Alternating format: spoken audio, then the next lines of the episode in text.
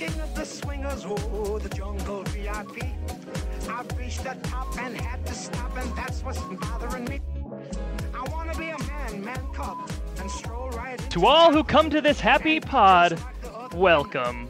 You're listening to Mouse Madness, a podcast dedicated to bracketing all things Disney. I'm Chris Bowersox, And I'm Kyle Skinner. And we're your hosts for Mouse Madness. Each episode, we'll choose a Disney topic and debate our way through the madness to figure out who or what is truly the best. Check us out or play along on Twitter at Mouse Madness Pod or send us an email at mousemadnesspodcast at gmail.com. Chris, this is uh this is episode one. we've, Episode we've done it. number We've been we've been talking about this for how long now, and we're finally getting it done. I think probably two years. Yeah. It's been a really long time. Every time we get together, we're like, we're gonna do the podcast. We're gonna do it. Every every time it's the off season, we're gonna do we're gonna do the podcast, and every off season comes and goes. Every time. But uh, I'm glad glad we're up and running here uh, with episode one. Um, so before we get into our topic of episode one and uh, get into announcing our uh, our seeds, um, let's talk a little bit about who we are for those of us out there who don't know us. Um, my name's Chris Bowersox. Um, I live in New York City. Uh, I was a huge Disney kid growing up, watched all those movies on VHS that we all had in those big, clunky plastic VHS boxes. And uh, yeah, I grew up in Southern California, so I went to the Disney parks as a kid all the time. So it it played a huge part in my childhood and uh, was a way for me to connect with my family and a lot of my friends. Uh, awesome memories of uh, Disney as a kid, um, and you know, it's something that I still enjoy today as an adult. So, um, uh, really excited to have a show like this where I can look back on all those things and look forward to the future as well, and hopefully break down everything that Disney has coming down the pipe. Yeah, I mean, uh, we're recording on a day where reservations for Star Wars Galaxy Edge opened up. oh Um, boy. and I saw the Twitter's verse going nuts about that. But I am Kyle Skinner. I live in Oakland, California. Um, I grew up going to Disneyland once every other year, about um, with my family. My mom was a big Disney fan. Grew up watching all the movies, and that kind of carried it over into adulthood. Um, I was fairly big Disney history nerd in college, and would uh, kind of spend my time listening to other podcasts and reading books about Disney history. Um, and of course, I'm a huge fan of all of the movies and, and the attractions at the parks. And so I'm excited that we're doing the show. But we're doing the show in bracket style because Chris and I both happen to work in baseball. So not only are we big Disney fans, but we're big sports fans. And so we're able to connect our two hobbies and I guess one a profession together to uh, bring you the show. Yeah, and and we met in college working at summer camp. Um, it was really really funny. Uh, we had been working together for a couple of weeks, and I, I do not remember how we started talking about Disney. I think probably beers were involved or something, um, and it, it just one of us said something like, "Oh yeah, I'm like a really huge Disneyland fan," and I was like, "Wait."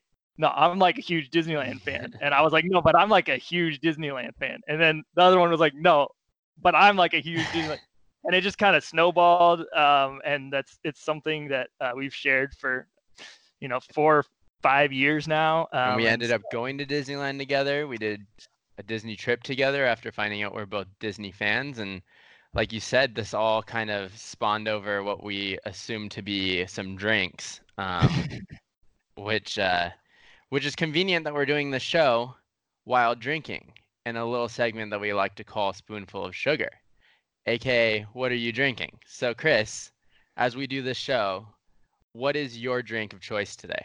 My drink of choice is, is something i created myself. I'm calling it a mad tea party. It's green tea and gin london gin. So it's Wow. kind of supposed to be like a mad hatter alice in wonderland inspired drink and uh, i thought it was going to be really really gross but i kind of enjoy it. So I- i'm i'm kind of proud of myself. What are you drinking kyle? That's interesting right there. I'm drinking a beer that is called Dead Guy Ale Rogue. And for those who are uh, who don't know me which I would assume is no one listening to this podcast. I'm assuming that you probably all found this because you do know me, but I am a big Pirates of the Caribbean fan.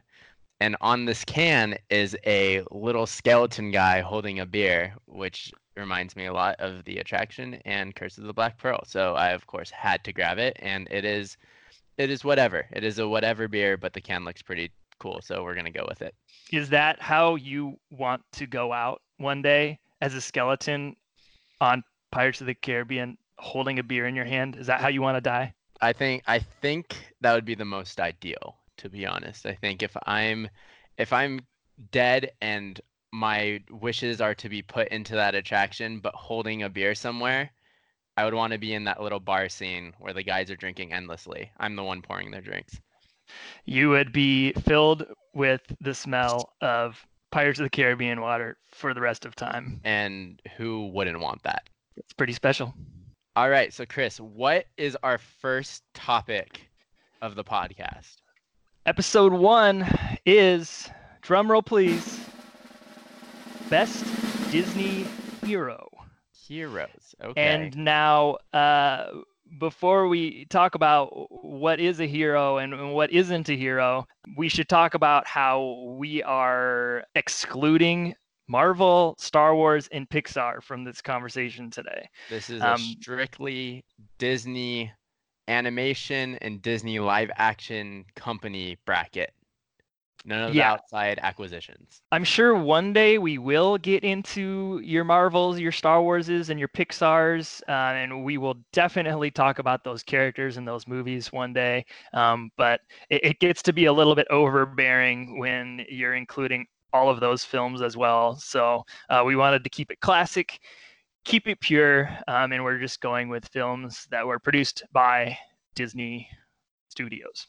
Exactly. All right. So a hero, we let each other kind of define what a hero is to ourselves, and that's how we're going to kind of make our choices as we go through this bracket. To me, a hero is someone who is not only brave but uh, selfless.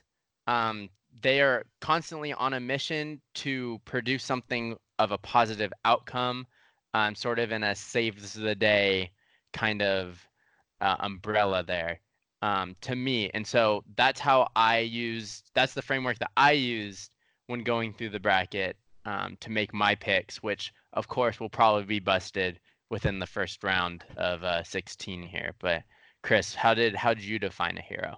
Well, to me, uh, the most important thing is that a hero is good. It represents goodness.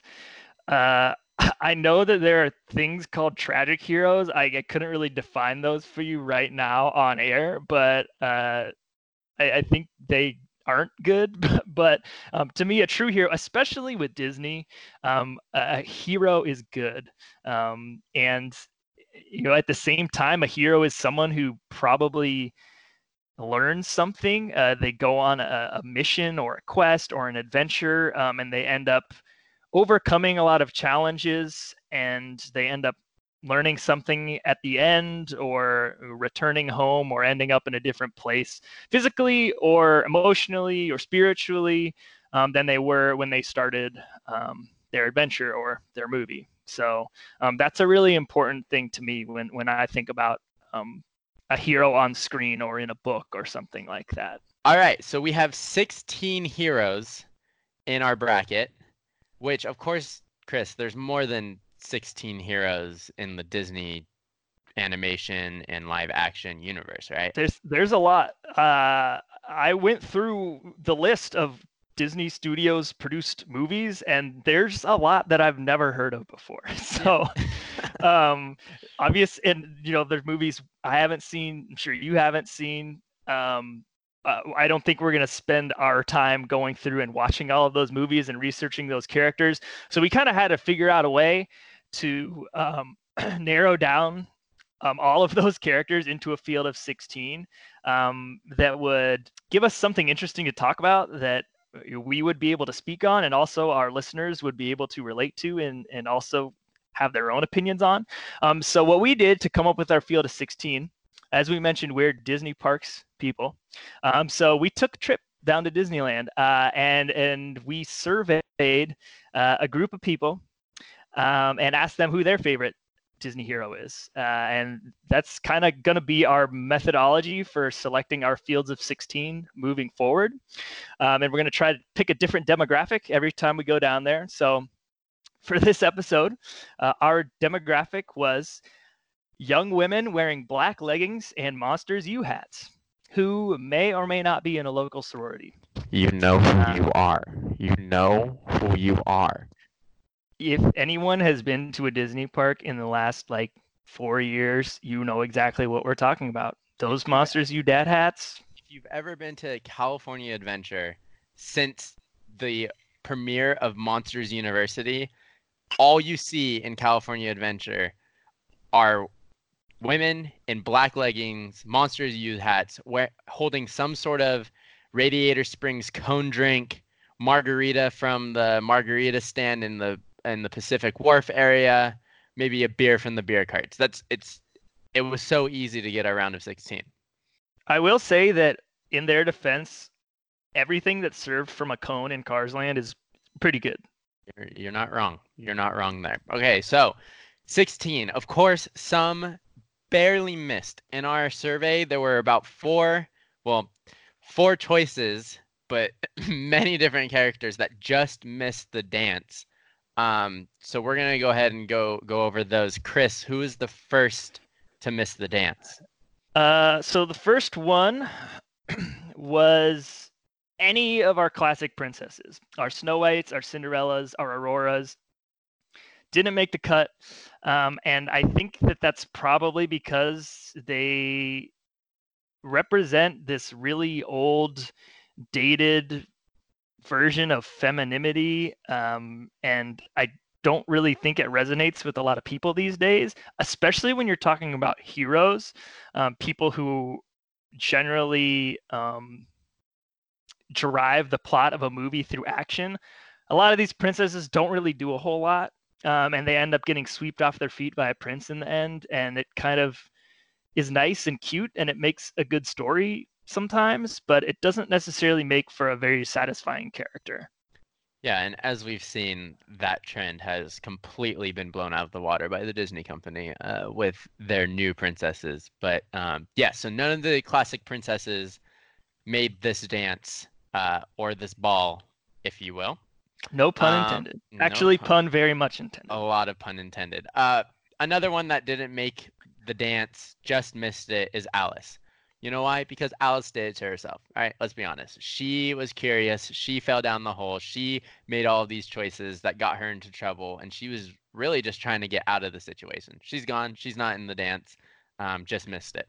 The other thing that I really, really don't like about Alice in Wonderland um, is that she seems like she just kind of keeps messing up um, and making mistake after mistake and just right. kind of like stumbling through wonderland right. um, and she, it ends up where she's about to be executed by the queen of hearts and then she like wakes up from a nap. Yeah.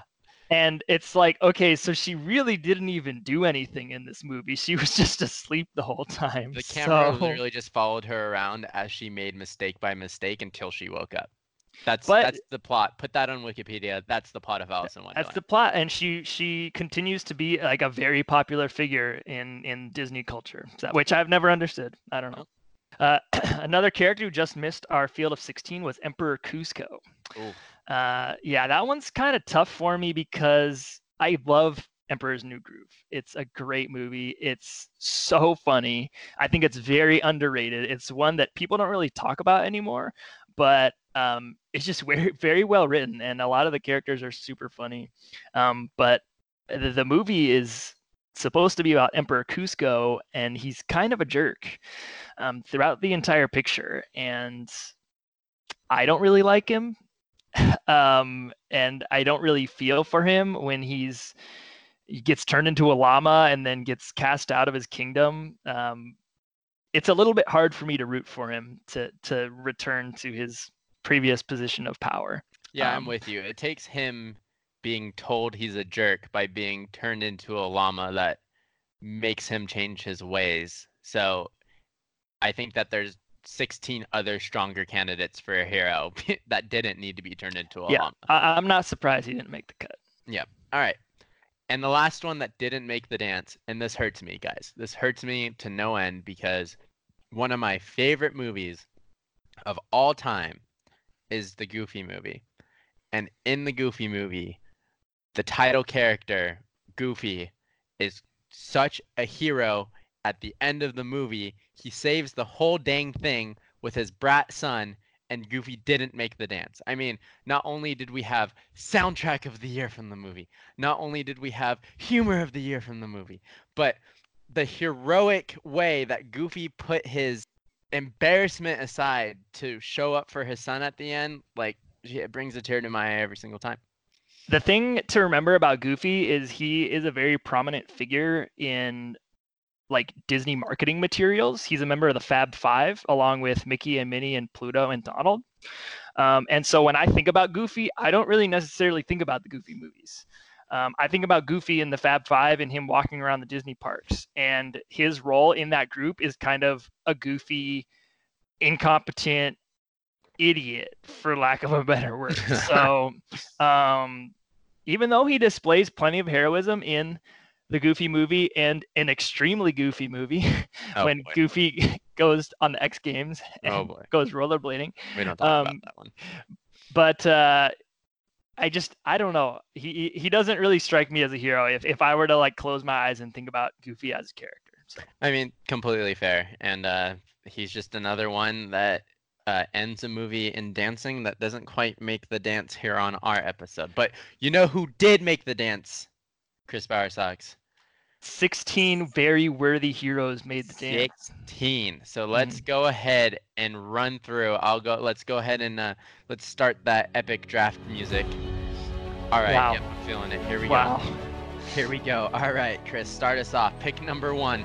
The number one seed in the Mouse Madness Best Disney Heroes bracket from the movie Hercules. Hercules. All right. And here, coming in, number two from the movie Aladdin, 1992 version. We're not we're not in the future here. We haven't seen the live action one yet. Is Aladdin. Wow. All right. Well, um, coming in at number three from the movie The Lion King. Simba. Oh boy, and number four. Here we go. Mulan. Okay. Wow. That's uh that's pretty high for Mulan. I'm not gonna lie. Okay, coming in at number five from the movie Peter Pan. Peter Pan. All right, and I need everyone to please be quiet as I announce this next site seed because uh, should truly be the number one seed. He is so in my heart. It is the one and only Jack Sparrow, No, Pirates of the Caribbean franchise. I have a lot to say about this already. I can't wait for that one. Number one. All right. Uh, In my heart, all right, in my okay, heart. okay, okay. We'll get to it. Coming in at number seven. This is one of our newer characters that made the field of 16. But I guess we'll just have to wait to see how far she'll go from Moana. Moana. That one hurt me a little bit. That one hurt me a little bit. But here we go. Swinging his way into the number eight seed. Tarzan from Tarzan. Tarzan's king of the jungle, right? Yes, he shares that title with George. Yeah, yes. They're brothers. Um, coming in at number nine. Open your. No, no, I'm not gonna do it. Went for it. Just coming in at number nine from the movie Frozen, Princess Anna. Oh man, and then hopping her way into number 10 from the movie Zootopia. Officer Judy Hopps. At number 11, we have a true bracket buster from the movie Wreck It Ralph. It's Ralph. And in coming in number 12, a pun that I cannot think of. It is Mowgli from the Jungle Book. Mo- Mowgli made the field of 16. Somehow, some way, he snuck his way in like the true Cinderella, pun intended, himself. These Monsters U hat wearing human beings at Disneyland Yeah, really thought Mowgli was. Alright. Also, Mowgli from the uh, 1967 version of the Jungle Book, not the 2016 or whatever it was. Of course, of course. Uh, and speaking of which, our, our next character recently had a, a live action remake, um, but we are talking about the original from the movie Dumbo, Dumbo. All right, and coming in at number 14, the conscience himself, the one and only Jiminy Cricket from Pinocchio. Okay, so okay, so Jiminy Cricket from Pinocchio on the Disney Heroes bracket. But not Pinocchio But himself. not Pinocchio. And Okay. we are gonna dive all up in that. Okay. All right, just making sure I heard that right. Oh, you heard it. Okay, number 15, another classic Disney character, but it's not one, it's two. Oh boy.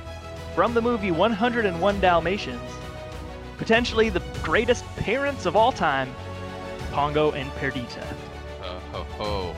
And rounding out the round of 16, sliding their way into our hearts, our DMs, and into the 16th spot is the Jamaican bobsled team from Cool No, Running. no. I don't know what four uh, Monster U wearing girls Oh, have no. seen Cool Runnings, but they chose Cool Runnings to hop in into that 16 seed, and I guess we just gotta we gotta roll with that. I mean, you know what? I'm I'm not sure that's a very bad selection. Uh, we- We're gonna we're gonna But you know what? Cool Runnings was on Netflix, so That's true. there, there, you get a little bit of a Netflix bump. Okay, Uh, yeah, that's fair. Yeah. Okay, so there is our field of 16. Um, we're gonna go ahead and I guess we'll dive right into it uh, with our first round matchup. Uh, seed number one versus number 16. Uh, it's gonna be Hercules versus the Jamaican bobsled team. Wow, I still am kind of shook by that round 16 selection. that Yeah, uh, and- and 16th here it is. Here they are in our face. Okay, well, uh, just off the top of my head, Hercules is a really classic hero in history. Um, he is known beyond Disney. Uh, he was like Greek, a legend of Greek mythology, um, and so he really is kind of the ideal. And in the movie Hercules, they they talk about that, right? So his goal in the movie is to become a hero literally that's his goal to be a hero and uh, to prove to his dad zeus that he's capable of being a god. Um, and so I, I i like that a lot. Um, it is a little bit spoon fed for me. Uh, sometimes i like kind of the more obscure hero.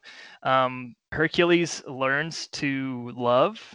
Um, he learns that that's really the um, trait that makes someone heroic. I think Zeus says it at the very end of the movie. He's like, it's not the size of your biceps, it's the size of your heart, or something to that extent. Uh, yeah. good. yeah. Uh, and so Hercules learns that, uh, which I like. Um, but again, it's a little bit on the nose for me. But then again, I mean, he's he's a really recognizable figure in you know the Disney library, and I that's probably the reason he was the number one character mentioned in our survey is because you, you think of hero and you think of Hercules because he's Disney, but he's also kind of physically dominant and he, he fights monsters and he gets the girl in the end. So it's kind of a very classic representation of a hero. Um, so I would definitely, I think, choose him over the Jamaican bobsled team, even though I do kind of like the idea that the, the Jamaican bobsled team, they're like accidental heroes almost, where they're really just seeking personal glory um, and they end up losing. They do not achieve their goal in the movie Right. but they like rally an island in a, in a super unlikely way and they i think in the like end right before the end credits roll there's a text on the screen that says like they went back to their island heroes um, which i think is really cool um, and i think it says that you know you don't have to fight evil monsters with regenerating heads to be considered a hero you can just break the color barrier and stuff like that yeah, I think that I'm gonna go ahead and agree with you with the Hercules notion here. Uh, the Jamaican bobsled team, I mean, they didn't even make it, and so they needed something to rally behind, and they really brought everyone together for one common cause. Um, but like you said, they also lost, and they inspired, but they didn't really save the day necessarily. While Hercules, that was his entire MO, was to quite literally just save the day. So I'm gonna go ahead and agree with you. Hercules, number one seed, defeats Jamaican bobsled team from Cool Runnings and moves on in our Disney Hero bracket. nice All right, the number two or the round two matchup is number two Tarzan versus number nine Princess Anna. All right, hmm. for me, this was a difficult one. I mean, for first of all, Anna being number nine to be matched up with the number two, this was something something was skewed here. These these Monster U wearing girls really knew what they were doing when they were taking this survey because this is difficult for me. But I think at the end of the day, I'm gonna have to go with Tarzan, and here's why. Tarzan from the beginning has always been someone of, of a kind heart who wasn't really motivated by selfish needs. I mean, he was always trying to fit in with the crowd, um, willing to put kind of his embarrassment aside to really fit in with the the elephants he grew up with, the gorillas he grew up with, and when encountering humans, he while he was frightened, he wasn't frightened enough. He was actually wanting to learn about them, which is quite brave of him, while Jane was also trying to learn about him.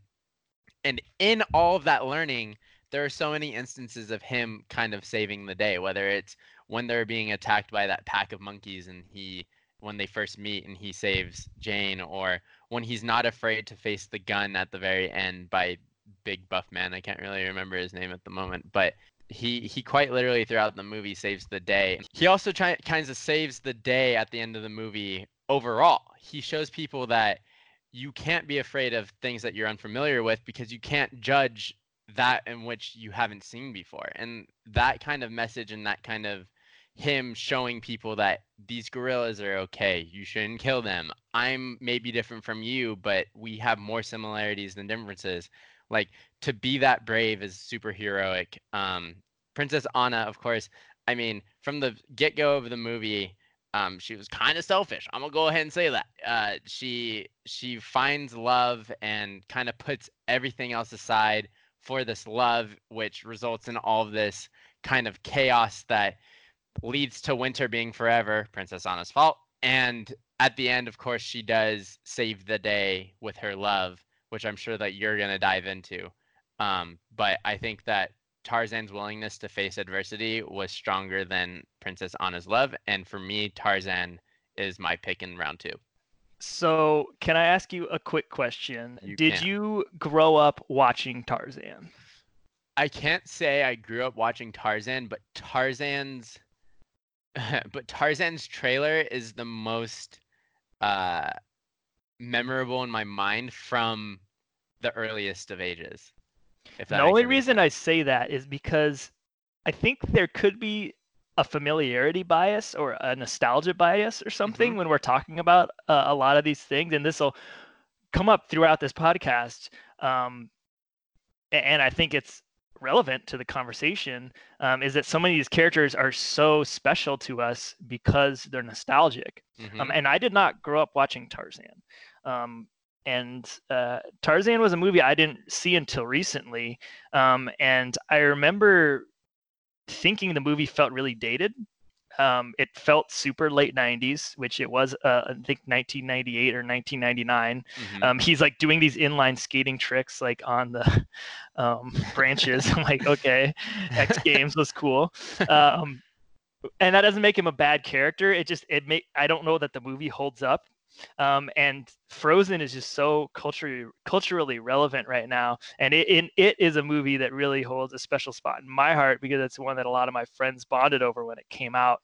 Um, and my initial reaction um, when I heard Anna was in this bracket, um, I was like, oh my gosh, there's no way that there's no way that she can lose in the first round. She's an incredible character, but the more I think about it, I think what you're saying is is kind of right.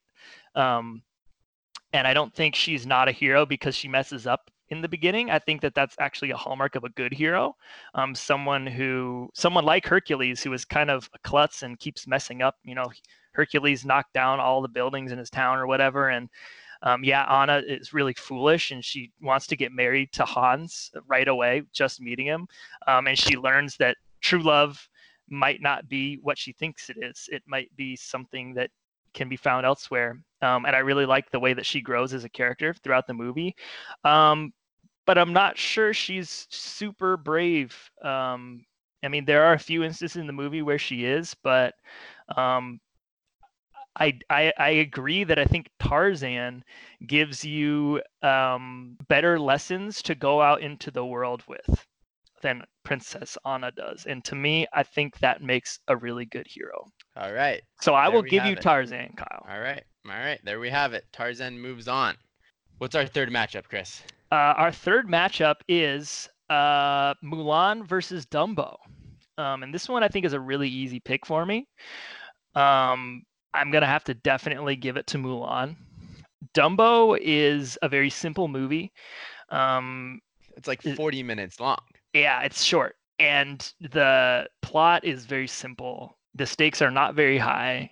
I mean, Dumbo's mom's gone, but like the the world isn't in jeopardy or anything like that.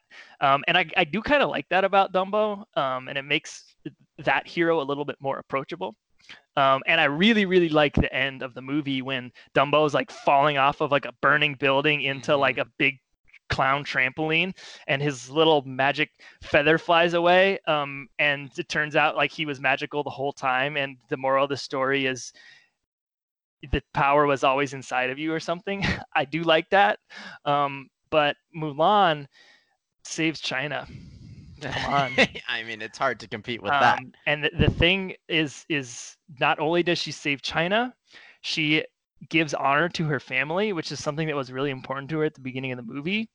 Um, she finds self-worth which is a, a problem she had in the beginning and icing on the cake she gets one of the best disney dudes like in the disney library.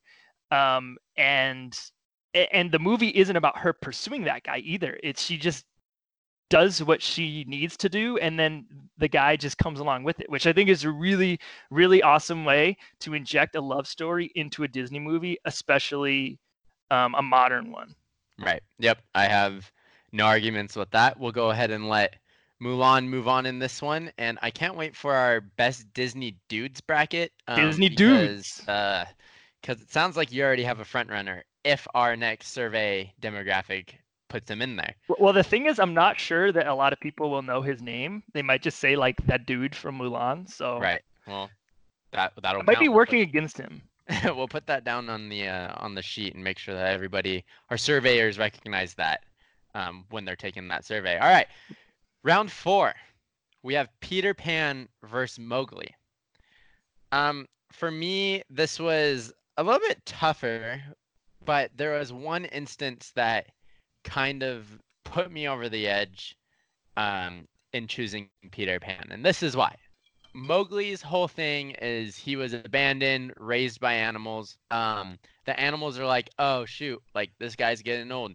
Maybe we should send him back to his uh to his human tribe." And Mowgli doesn't understand that, gets mad, runs away, and gets himself into trouble. And the true hero of that movie is Baloo when Baloo faces down with Shere Khan and stop Shere Khan from attacking Mowgli. Now we're talking about the 1967 version, people. So like this is way different than the most recent one. But Baloo takes down Shere Khan, gets hurt in the process. Shere Khan is distracted. Mowgli, his his move is to tie a stick on fire to Shere Khan's tail.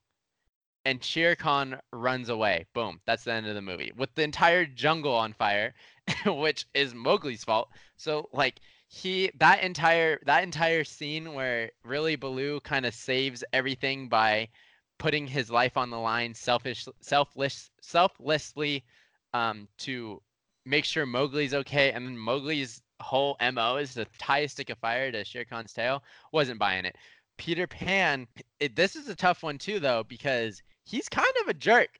like he's kind of like the the stereotypical like 10 year old brat that that grew up without parents so he doesn't know how to act and really like we should be pointing to wendy in this entire movie for keeping everything together but i think that uh peter pan's kind of like perseverance and his like once he realizes that he really loves wendy the entire pot turns around and he becomes more selfless than he was at the beginning um, and so I, I choose Peter Pan over Mowgli for that reason. I will agree with you, and I will talk about Peter Pan probably in the next round. But I just want to very quickly bury Mowgli because um, he is just not competent human No. being at all and he really does remind me of alice where he's just kind of stumbling along this journey and everyone's kind of helping him along the way and he's just kind of a doofus and um, to reference a, a movie outside of this bracket um, star wars episode one has a similar problem with anakin little kid anakin who just Mhm. kind of is there and falls into this situation and ends up like victorious at the end of the day Right. um, and it's just really not satisfying to me. Um, and not to mention at the end, Mowgli like goes into the village with like a, a little girl who's like singing a super annoying song with like a bucket of water or something like that. Um, and and he's like the opposite of Tarzan. Like the, the moral of Tarzan is that um, it doesn't matter where you came from. Like your heart is home is where the heart is. And what the moral of the Jungle Book is like, go to the village you're meant to be in or s- I Right. don't I don't know. Yeah. Um so yes, I, I would like to bury Mowgli. So Peter Pan 100% pass. Great. Next matchup, we have Aladdin versus Pongo and Perdita, the parents of the 101 Dalmatians. Um, this is a really tough one for me too. Um, I'm going to give the edge to Aladdin. Um, primarily because the way he's positioned at the beginning of the movie makes you root for him the entire time. Um, he's running away from some guards in the streets of Agrabah. Um, he he's, has stolen a loaf of bread. So initially you're kind of like, I don't know, I don't know about this guy. He's a thief.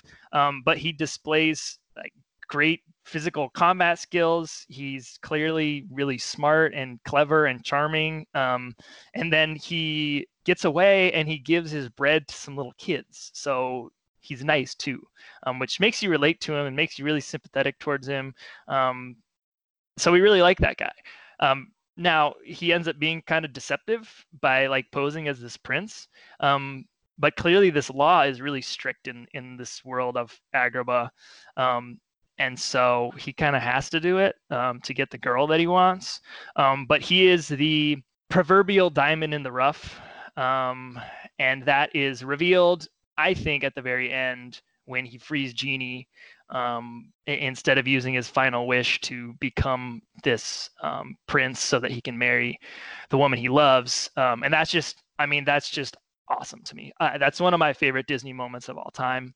Um, the Sultan kind of bails him out in the end. He's like, "Oh well, we'll just change the law," which which is not that satisfying to me. You know, uh, I I still think um, he's got the perfect combination of attributes um, that makes him a really good Disney character. I will say Pongo and Perdita are great. Um, they go on a journey, run away from home, save their kids. Um, they're fierce, attack dogs, um, and and the ending of um, the 101 Dalmatians is so pure and so good. And I mentioned earlier that like goodness is a really huge part of what makes a good hero to me. And there's nothing as purely good as a dog, as a good doggo. Um, and so I really like them. Um, and like the finale is all the Dalmatians in the house. Um, and they're like, we're gonna have a Dalmatian farm and all live happily ever after. And that's like the best ending, uh, like post movie. Just picturing like living on a farm with 101 puppies. Like it does not get better than that. So I want to give credit where credit's due. That's a great movie. Two good characters, but Aladdin is clearly the better hero. All right, and here's where we're gonna have our first little uh little pushback. Oh boy. Um, because I'm going with Pongo and Perdita, and here's my issue with Aladdin is Aladdin, while he was selfless and running from the guards and giving food to the little kids and stuff, like his whole MO is to get with Jasmine. And like he deceives the genie the first time. Um, he deceives Jasmine pretty much the entire time. Um, and it's not until he has to expose his identity and Jafar finds him um, that he has to somehow change his ways to get him uh, uh, back from banishment. While Pongo and Perdita, like, first of all, most people's heroes, like, they'll point to their parents. Like, our parents are some of the biggest heroes around. And Pongo and Perdita are the poster dogs for heroes. Their kids go missing. What do they do? Boom, in action. They don't wait around. They don't wait and say, oh, maybe our 101 puppies will come back. Maybe they just went to the park. No, they immediately sent out a distress signal to the rest of the good dogs in London who made their way, the signal made its way over to Cruella de Vil's uh, hideout so that a a action plan can be put into place. But they didn't just sit around and wait. Um, they were they're genuine. They're selfless. I mean, with when it comes to your kids, I would hope that you'd be selfless as a parent. Um, and like you said, that ending where they're just chilling with all of their pups again. Like, not only are they now their puppy's biggest heroes, but they are truly my biggest hero. And Aladdin, despite his turnaround at the very end, there was just a little too much deception for me uh, throughout the movie. So I'm gonna have to go with Pongo and Perdita. I like what you said about them being parents and everything else. no, I mean everything else is true too. I mean, I think about a child watching that movie and and yeah, eh, you're right, and that's kind of my initial reaction. The most recent time I watched that movie in adulthood was, wow, like kids cannot relate more to this movie. Like you have little dogs and you have dog parents. Mm-hmm something that all children recognize. Um, and you nailed it when you said parents are important heroes that exist outside of movies and television.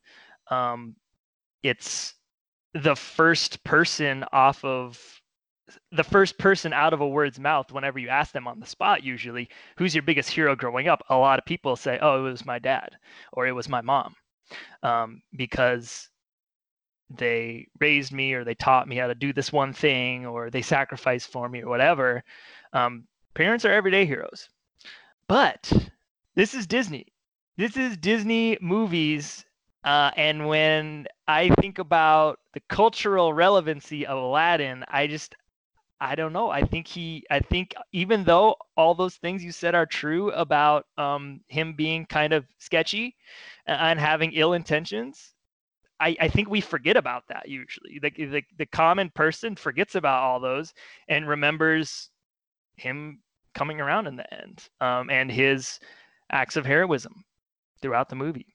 Couldn't tell you what he does in Aladdin 2 or Aladdin 3 or 4 or however many there are, but I'm going to stand my ground and say Aladdin. So I think we're going to have to go to a tiebreaker. I think we are going to have to go to tiebreaker. And how are we going to break these ties on this show?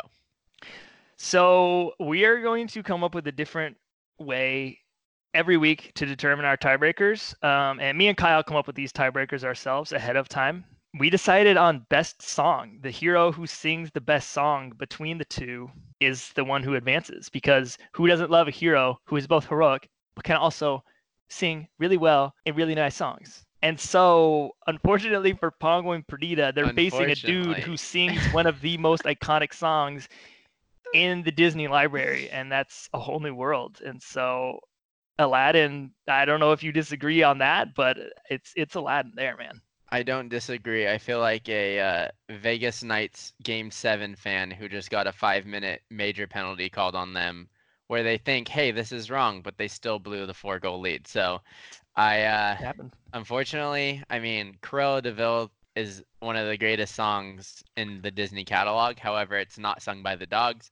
Therefore, by the rules of this podcast, and it's our podcast, and we can do it how we want, Aladdin moves on. All right, so I'll get over that heartbreak because coming up in round six is Moana versus Judy Hopps. And this one was clearly Moana for me, through and through. Um, unfortunately, Judy Hopps had some animal racism in her in the movie, and that's kind of the entire cultural relevance of that movie is harping on the kind of uh, discrimination in police work and in the in the police force in that she says that predators are biologically evil um, which is not correct in this movie obviously and so she learns her lesson at the end and becomes the hero and solves the crime as a cop would and as any cop in any cop movie would. But Moana saves her island. Moana says, oh, the ocean wants me. Here I go. She gets into a battle with coconut pirates, which who thought of coconut pirates? I commend them because that was a, a great and fun scene.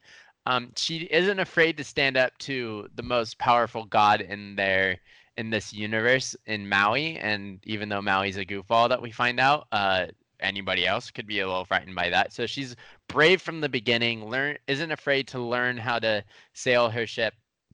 Ends up uh, saving essentially the entire what would be the entire ocean. Um, uh, she brings Te Fiti's heart back to her, uh, thus reviving life into the plague that Te Fiti sent to the surrounding islands.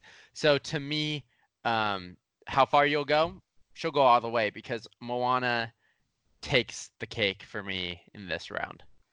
I would argue with you, but how Far I'll Go is one of the greatest Disney songs ever written, so Judy Hopps would lose in a tiebreaker anyway. So and I mean, give the a lot song, the pass. the only song in Zootopia that's really sung is by Shakira as a gazelle. Which is not a bad song, It's really. not a bad song.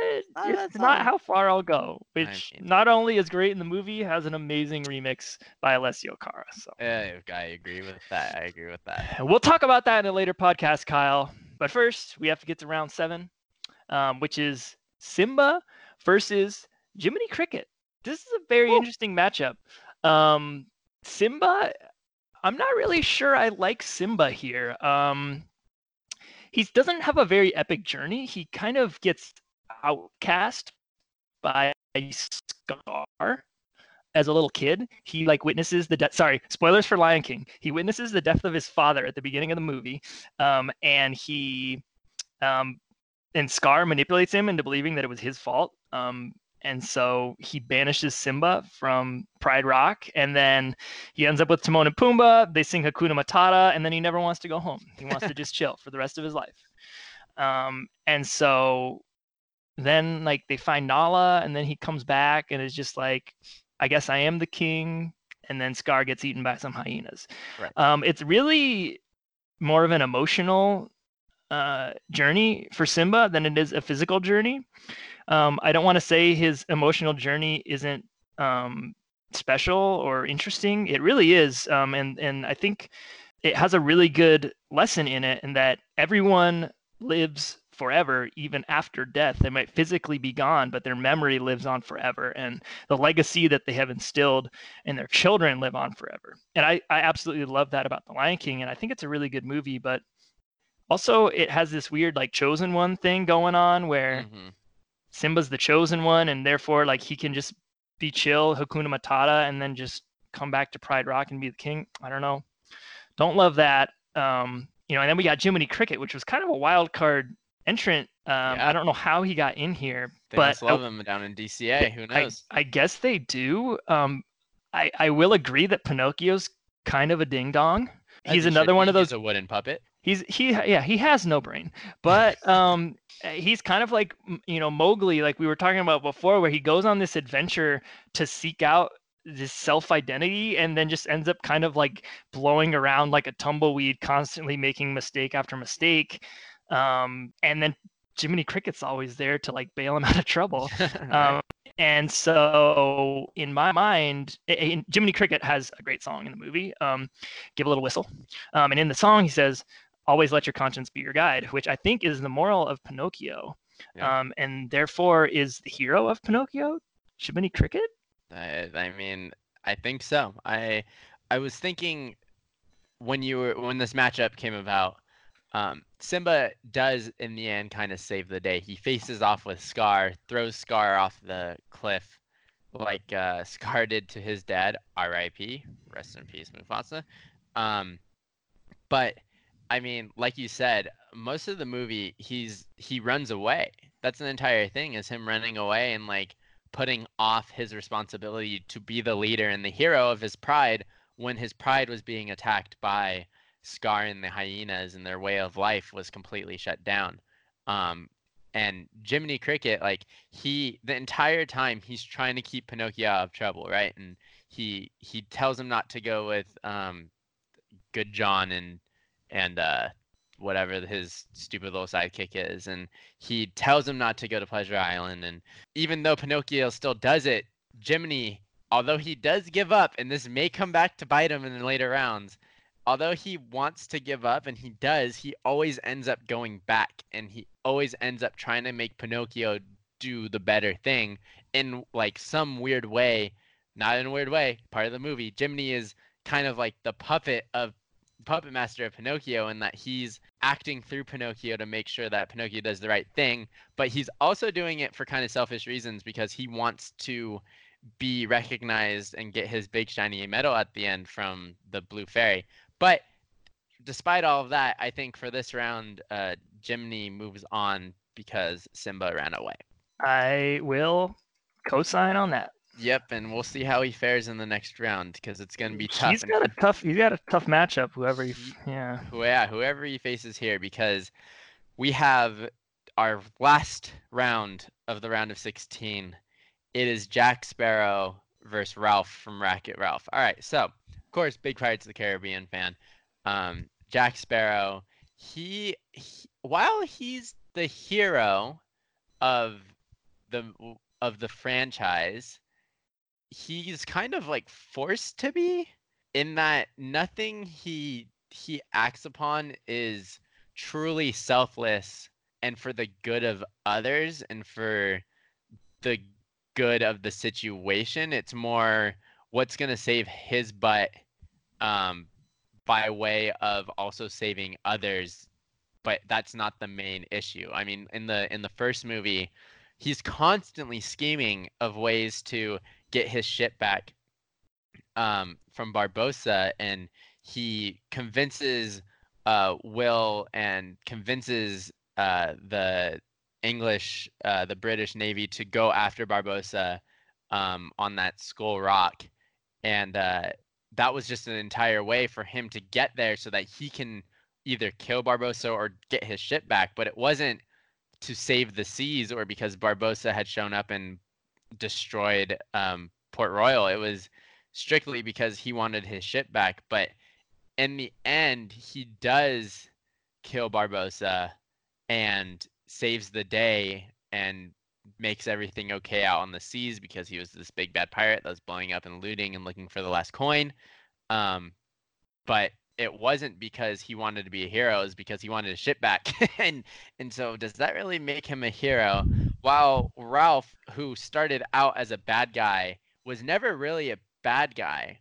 Um, in his game, he was a bad guy, but he was always just trying to. He was striving to be the good guy, and while striving to be the good guy, got him in trouble. At the end of the day, he ended up saving that entire game universe um, and getting Vanellope back into her game, um, despite him losing his medal so that she can enter the game and all that good stuff. But like he realizes that there's more to being a hero than the title of hero. And I think that's a big realization. Therefore, hurts me to say this, but Ralph for me moves on and defeats Jack Sparrow. Wow.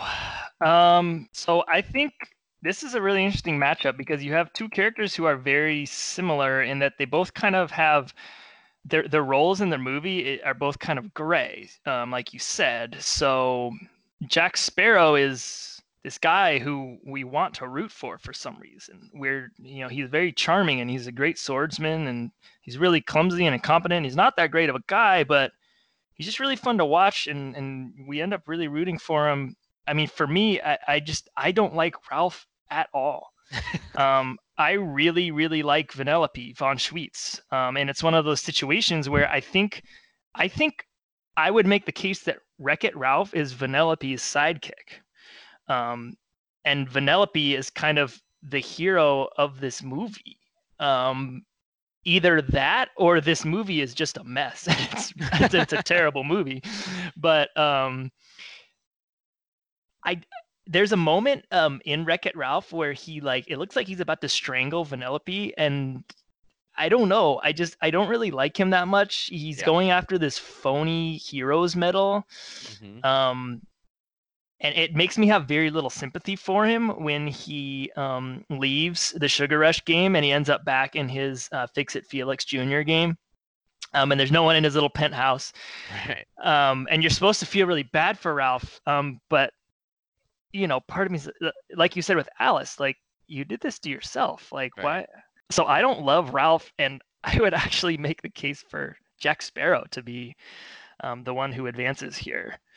Wow. Okay. Well, looks like we have another tie. Didn't think it would end up these two being chosen by us, me, Ralph, you, Jack, but here we are.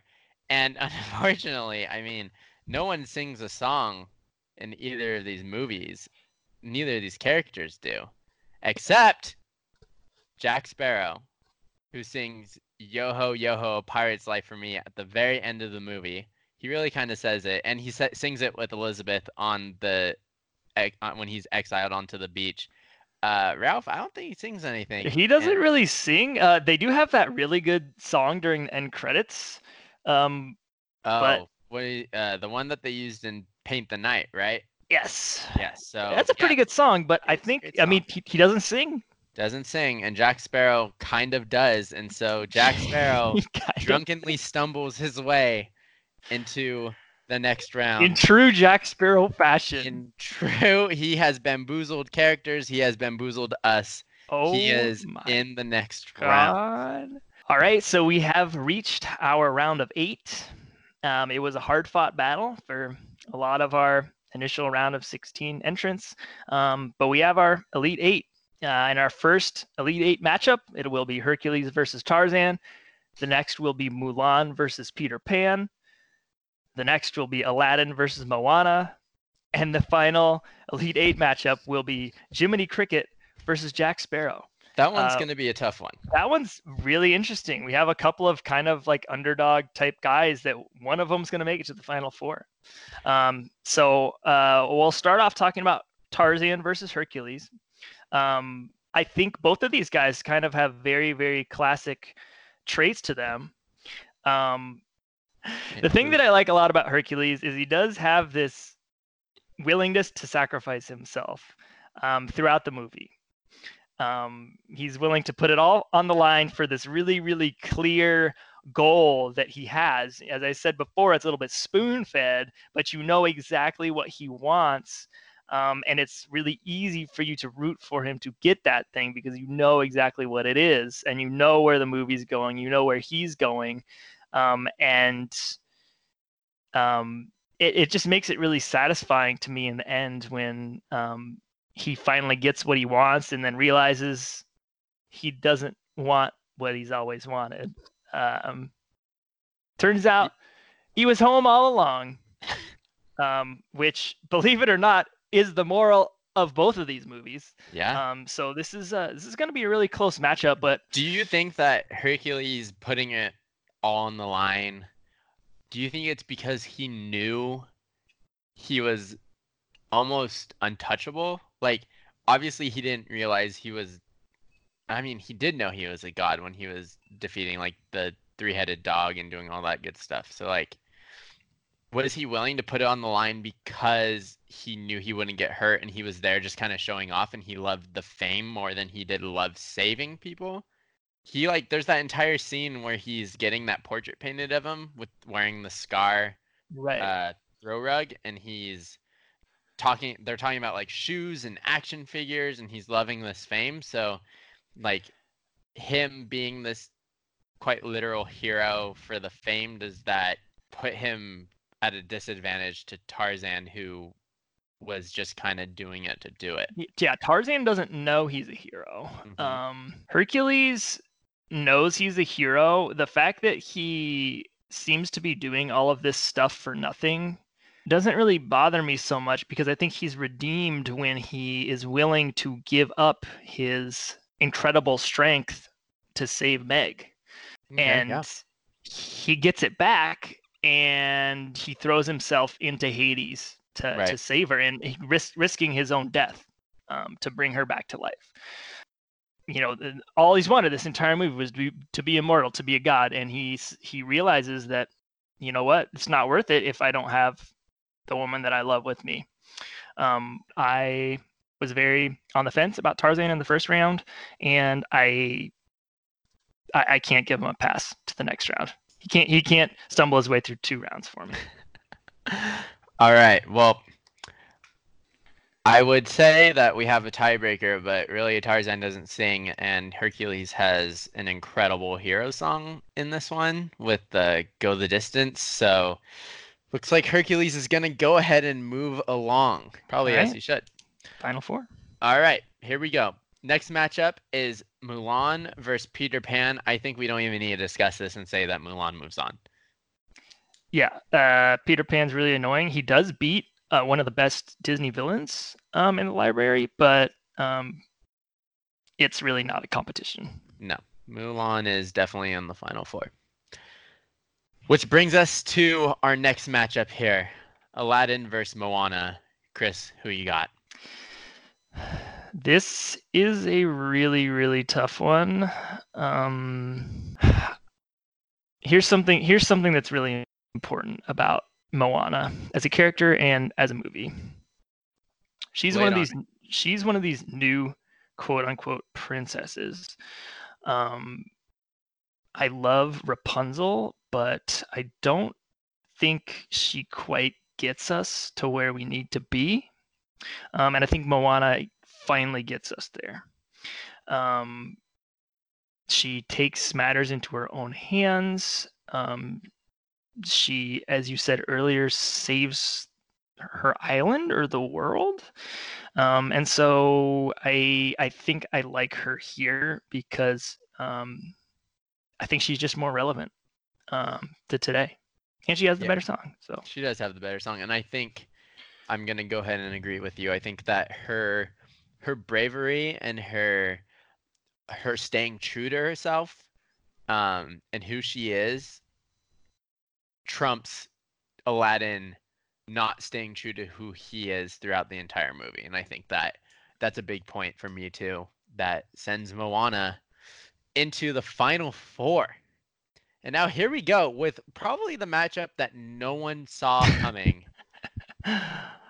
at all. oh man, We have Jiminy Cricket from Pinocchio versus Jack Sparrow from the Pirates of the Caribbean franchise. And honestly, this is this is tough because it's like who truly deserves to be in the final four. I mean like if we're to if I'm to go off of my framework of a hero which a lot of it revolves around um selflessness and um try, attempting to reach a positive outcome um for the benefit of of more than just themselves. I go towards Jiminy Cricket because although he's pursuing this title of like he's essentially trying to not be a homeless cricket and keep his gig as like this well-dressed conscience of a of a cricket. And in the end he gets this medal that he was promised at the beginning. Um and so while he's striving for that he's still also attempting to keep pinocchio out of trouble while jack sparrow could care less about those around him. I guess it, it changes a little bit in the in the middle movies but even then um it's all about his ship and he he wants and he wants to be captain and in one movie he he wants to be the one to live forever like forget everyone else and although he does save the day in that one and here i am contradicting myself um i just think that jiminy is the oh, gosh now i don't even know chris get, you start you you hop in here because i'm i'm conflicting myself I think you have a case for Will Turner to be the hero of, uh, especially the first Pirates movie. Um, and I think that puts Jack Sparrow at a disadvantage because I think you could insert either one of those characters and make a case that they are the hero of that movie. Um, because there are times where Jack Sparrow kind of m- makes you mad. Right. Um and the fact that he goes on to be in like is it three more movies? Uh four more movies. Four more movies uh that slowly start declining in quality? Yeah. Um makes me not really want to give him the pass to the next round. And I think when I heard Jiminy Cricket was in this bracket, um, I thought we, I thought there was a really strong argument for him, um, and I didn't really question it. Um, it's weird, but I don't really question it. And Jack Sparrow, I think you could question. So um, even if it was a tiebreaker, Jiminy Cricket sings "When You Wish Upon a Star." Also, I was just gonna like, say that. I was gonna say for gigs, um, Yoho, A Pirate's Life for Me versus uh, When You Wish Upon a Star. Which one do you go with? When You Wish Upon a Star, I think is one of the most iconic songs of all time. I mean, I can't wait till we do a song bracket because that one's gonna be hard to beat. Yeah. Um. So I think I think I'm gonna go with Crix. Uh, You know what? I don't really have much of an argument to send Jack through, especially after the points that you make about how he never quite learns his lesson from movie to movie. In fact, he almost gets worse in the way that he acts from movie to movie and becomes less of a desirable hero. Um, especially when you get to like the third movie. Um, but we we can hop into the Pirates of the Caribbean bracket another day. Um, but I will agree with you. Jiminy Cricket is in the final four. Um, and let's let's review this real quick. Our final four uh, matchups in the in representing uh, bracket one is Hercules versus Mulan, and in in the bottom bracket, somehow, some way, a true Cinderella. It's Jiminy Cricket versus Moana. Wow. Wow. Who saw this coming? Who saw this matchup coming? Um, I think we have a we have a nice spread here. Um, we have two strong female characters. Um, we have a very classic um, hero character, and we have kind of an oddball uh, that kind of falls into the hero role. Um, and we also have a few different um, generations of Disney movies represented. Yeah. Um, and so I, I think I think we, we got a lot to talk about. Um, but we are going to cover the final four, as well as crown our winner in the next episode. Yes, we are. Yes, we are. And so, just as we said at the top of the show, you can go ahead and reach us on Twitter at Mouse Madness Pod or send us an email at mousemadnesspodcast at gmail.com. We're looking for your feedback. We're looking for comments. We're looking for questions about our picks. We're looking for suggestions for other brackets. Our brains are going to run out one of these days. We could use your suggestions, especially, hey, do you want to be one of the tiebreakers one of these days? Go ahead and email us. Maybe we'll have you on as a guest uh, to break ties so we don't have to make up rules as we go. But um, Chris, this was a fantastic first episode. I think we nailed it. I think I think it was awesome. I think I think we did God's work today. I really do. we we really might have. So once again, tweet at us, Mouse Madness Pod, uh, email us at mousemadnesspodcast at gmail.com. Um, until next time, I'm Kyle Skinner, and I'm Chris Bowersox. and we can't wait to bust another bracket with you just like the other men. I'm tired of walking around.